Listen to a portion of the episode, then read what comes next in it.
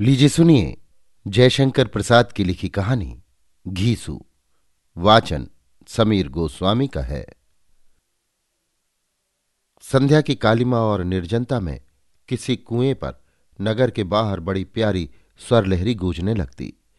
घीसू को गाने का चस्का था, परंतु जब कोई ना सुने, वो अपनी बूटी अपने लिए घोटता और आप ही पीता।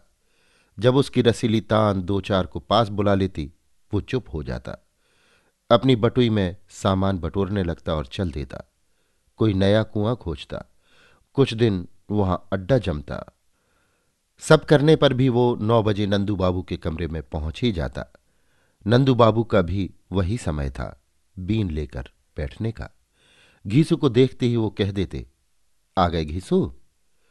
हाँ बाबू, गहरे बाजों ने बड़ी धूल उड़ाई, साफे का लोच आते आते बिगड़ गया।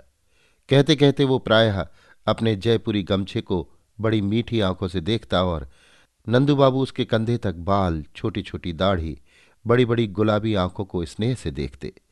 घीसू उनका नित्य दर्शन करने वाला, उनकी बीन सुनने वाला भक्त था।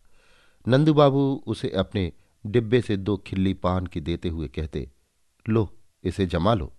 क्यों? तुम तो इसे जमा लेना ही कहते हो ना? वो विनम्र भाव से पान लेते हुए हंस देता। उसके स्वच्छ मोती से दांत हंसने लगते। घीसु की अवस्था पच्चीस की होगी।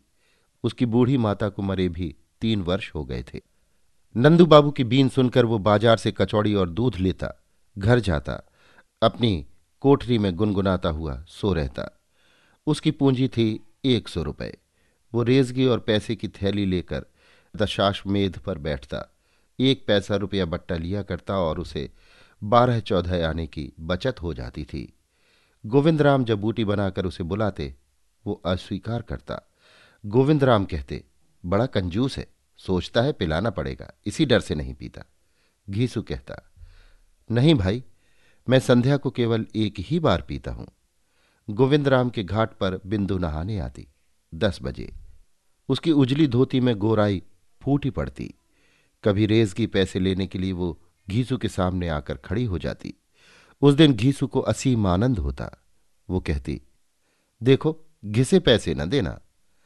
वाह बिंदु, घिसे पैसे तुम्हारे ही लिए हैं। क्यों? तुम तो घीसू ही हो, फिर तुम्हारे पैसे क्यों ना घिसे होंगे? कहकर जब वो मुस्कुरा देती तो घीसू कहता, बिंदु, इस दुनिया में मुझसे अधिक कोई ना घिसा। इसीलिए तो मेरे माता पिता ने नाम घीसू रखा था। बिंदु की हँसी आँखों में लौट जाती। वो एक दबी हुई सांस लेकर दशाश्वमेध के तरकारी बाज़ार में चली जाती।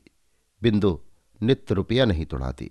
इसीलिए घीसू को उसकी बातों के सुनने का आनंद भी किसी किसी दिन न मिलता। तो भी वो एक नशा था, जिससे कई दिनों के लिए भरपूर तृप्ति हो जाती। वो मूक, मानसिक विनोद था। घीसू नगर के बाहर गोधूली की हरी भरी क्षितिज रेखा में उसके सौंदर्य से रंग भरता, गाता, गुनगुनाता और आनंद लेता। घीसू की जीवन यात्रा का वही संबल था, वही पाथेय था। संध्या की शून्यता, बूटी की गमक, तानों की रसीली गुन्नाहट और नंदू बाबू की बीन, सब बिंदु की आराधना की सामग्री थी। घीसू कल्पना के सुख से सुखी होकर सो रहता। उसने कभी विचार भी न किया था कि बिंदु कौन है। किसी तरह से उसे इतना तो विश्वास हो गया था कि वो एक विधवा है, परंतु इससे अधिक जानने की उसे जैसे आवश्यकता नहीं। रात के आठ बजे थे। घीसू बाहरी ओर से लौट रहा था। सावन के मेघ घिरे थे। फूही पड़ रही थी। घीसू गा रहा था। निस दिन बरसत नैन हमारे। सड़क पर कीचड़ की कमी न थी। वो धीरे धीरे चल रहा था, गाता जाता था। सहसा वो रुका। एक जगह सड़क में पानी इकट्ठा था। छींटों से बचने के लिए वो ठिठक कर किधर से चले सोचने लगा। पास के बगीचे के कमरे से उसे सुनाई पड़ा। यही तुम्हारा दर्शन है? यहाँ इस महूजली को लेकर पड़े हो? मुझसे? दूसरी ओर से कहा गया तो इसमें क्या हुआ? क्या तुम मेरी ब्याही हुई हो, जो मैं तुम्हें इसका जवाब देता फिर?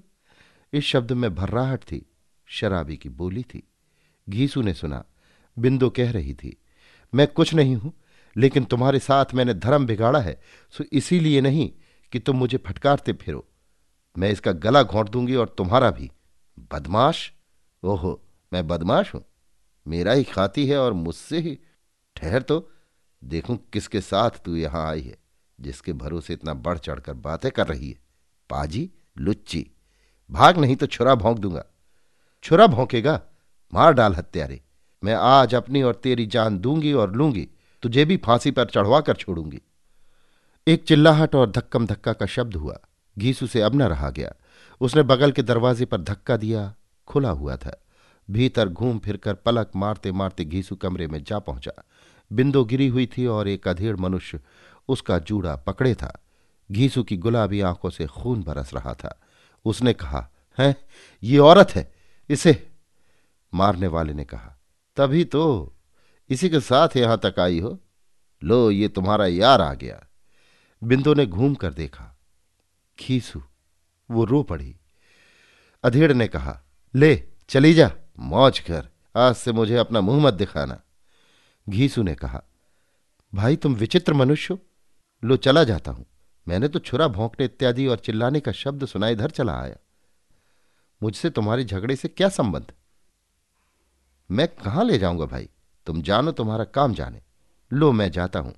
कहकर घीसू जाने लगा। बिंदु ने कहा, ठहरो। घीसू रुक गया। बिंदु चली, घीसू भी पीछे पीछे बगीचे के बाहर निकल आया। सड़क सुनसान थी, दोनों चुपचाप चले।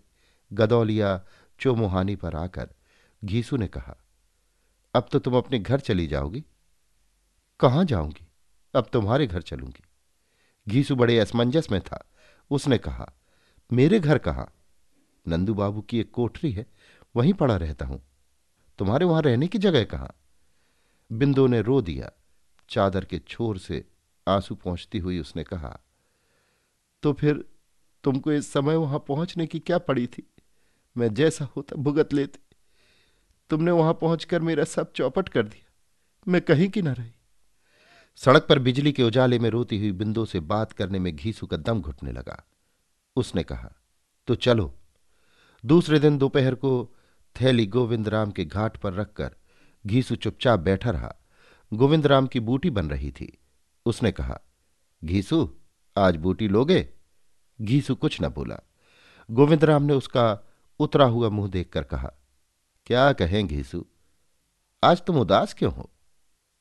क्या कहूँ भाई? कहीं रहने की जगह खोज रहा हूँ।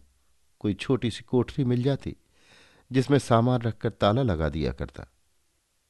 गोविंद राम ने पूछा, जहाँ रहते थे? वहाँ अब जगह नहीं है। इसी मढ़ी में क्यों नहीं रहते? ताला लगा दिया करो, मैं तो चौबीस घंटे रहता नहीं। घीसु की आँखों में कृतज्ञता के आँसू भर आए। गोविंद ने कहा तो उठो, आज तो बूटी छान लो। घीसु पैसे की दुकान लगाकर अब भी बैठता है और बिंदु नित्य गंगा नहाने आती है। वो घीसु की दुकान पर खड़ी होती है। उसे वो चार आने पैसे देता है। अब दोनों हँसते नहीं। मुस्कुराते नहीं। घीसू का बाहरी ओर जाना छूट गया है। गोविंद राम की डोंगी पर उस पार हो आता है। लौटते हुए बीच गंगा में से उसकी लहरीली तान सुनाई पड़ती है, किंतु घाट पर आते आते चुप। बिंदो नित्य पैसा लेने आती, ना तो कुछ बोलती और न घीसू कुछ कहता। घीसू की बड़ी बड़ी आँखों के चारों ओर हल्के गड्ढे पड़ गए थे। बिंदु उसे स्थिर दृष्टि से देखती और चली जाती। दिन पर दिन वो ये भी देखती थी कि पैसों की ढेरी कम होती जाती है। घीसू का शरीर भी गिरता जा रहा है। फिर भी एक शब्द नहीं, एक बार पूछने का काम नहीं। गोविंद राम ने एक दिन पूछा, घीसू, तुम्हारी तान धन नहीं सुनाई पड़ी? उसने कहा, तबीयत अच्छी नहीं है। गोविंद ने उसका हाथ पकड़कर कहा, क्या तुम्हें ज्वर आता है? नहीं तो यों ही आजकल भोजन बनाने में आलस करता हूँ अंड बंड खा लेता हूँ। गोविंद राम ने पूछा, बूटी छोड़ दिया, इसी से तुम्हारी ये दशा है? उस समय घीसू सोच रहा था, नंदू बाबू की बीन सुने बहुत दिन हुए, वे क्या सोचते होंगे? गोविंद राम के चले जाने पर घीसू अपनी कोठरी में लेट रहा, उसे सचमुच ज्वर आ गया। भीषण ज्वर था, रात भर वो छटपटाता रहा, बिंदु समय पर आई, मढ़ी के चबूतरे पर उस दिन घीसू की दुकान न थी, वो खड़ी रही। फिर सहसा उसने दरवाज़ा ढकेल कर भीतर देखा घीसू छटपटा रहा था। उसने जल पिलाया। घीसू ने कहा, बिंदु, क्षमा करना मैंने तुम्हें बड़ा दुख दिया। अब मैं चला। लो ये बचा हुआ पैसा। तुम जानो, भगवान। कहते कहते उसकी आँखें टंग गई। बिंदु की आँखों से आँसू बहने लगे। वो गोविंद राम को बुला लाई। बिंदु अब भी बची हुई पूंजी से पैसे की दुकान करती है। उसका यौवन, रूप रंग कुछ नहीं रहा। बच रहा थोड़ा सा पैसा और बड़ा सा पेट और पहाड़ से आने वाले दिन। अभी आप सुन रहे थे जयशंकर प्रसाद की लिखी कहानी, घीसू, वाचन, समीर गोस्वामी का था।